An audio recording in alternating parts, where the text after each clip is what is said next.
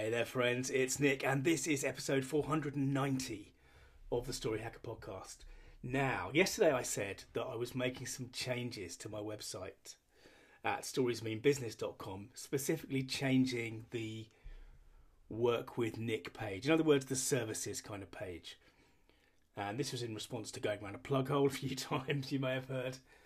And when I made that podcast, when I recorded it yesterday, I really thought that by the time you heard it, that page would be live. And yet here we are, 24 hours later, and the page isn't live. And it's partly because I had a bit of a moment while I, while I was writing it.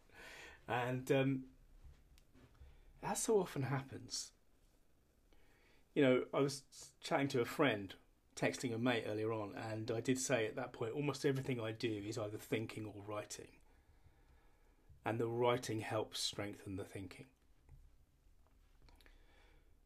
And one of the things that I was thinking as, as I was writing this page uh, yesterday and this morning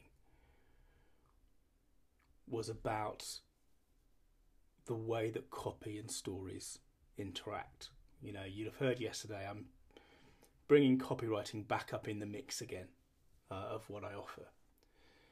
Um, but the other thing that happened was I wanted to try and I wanted to try and explain what I meant by being a strategic copywriter.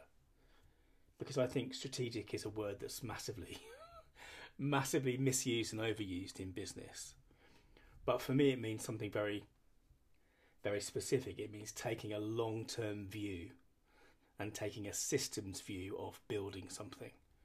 You know, something that we're we're building to develop long term value, and we're taking a systems view of that. In other words, as I've said before, it's not just quick fixes, it's not just optimizing a tiny part and hoping it's going to make a difference. It's looking at the work, whether it's a story, whether it's your business, whether it's my business, as a whole thing.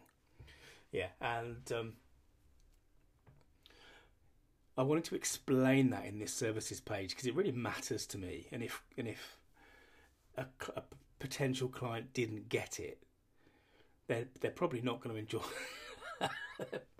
There's probably not going to be a partnership made in heaven, if you know what I mean. So, what I ended up doing was writing into this page about the the house that I'm standing in now, my studio, the little house. I've talked about it before. It belonged to my mate George. We bought it a few years ago. We renovated it, and it's really the renovation that I brought into this page, this this services page, which is really about the stuff that I sell, right? But now in that page there is a photograph of this room in, you know, a sort of a half state of disrepair, and there is a a link to a new page I've created on the website. I told you in episode 465 that that was going to be the website was going to be a a little acorn which would grow a mighty oak, and it's really starting to come true. It feels like.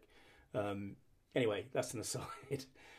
but there is a, now a page on the website at storiesmeanbusiness.com slash studio which shows the before and after transformation because I'm using that as an example of what I mean by a strategic project. You can't just optimize the front door of a house and expect the whole thing to magically change.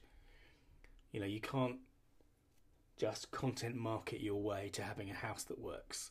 And a house, a cottage like this one, you know, built in the 1600s, is a system in a way that a business is a system, right? So it's a really good visual kind of metaphor for you know what I was talking about. But the other thing, of course, is it's just like a it's a little story stub because even though there's not massive bits of drama in it, um, anyone who reads my services page and clicks through and see these photos will tell themselves a story about me. Because the before photos are pretty bad. They're pretty bad. Yeah. And um, I think it's really interesting. And what it's made me think about is how many other places can I just link in these kind of stories in my copy? Because in general, when we're telling stories that mean business, we're telling them about ourselves in an about page or maybe on a home page or or what have you. But this is something different. This is me thinking actually I can weave in stuff about myself and my life and my experience and what have you into I suppose what you might call the more the more transactional pages of the website, at least in a metaphorical sense. Does that make sense? I think it does. And I'm quite excited about about thinking this way. And um, we'll see where it goes. Thanks for listening, and remember, your story means business. Hey, this is Nick. Thanks again for listening. To dig deeper, search for story.business.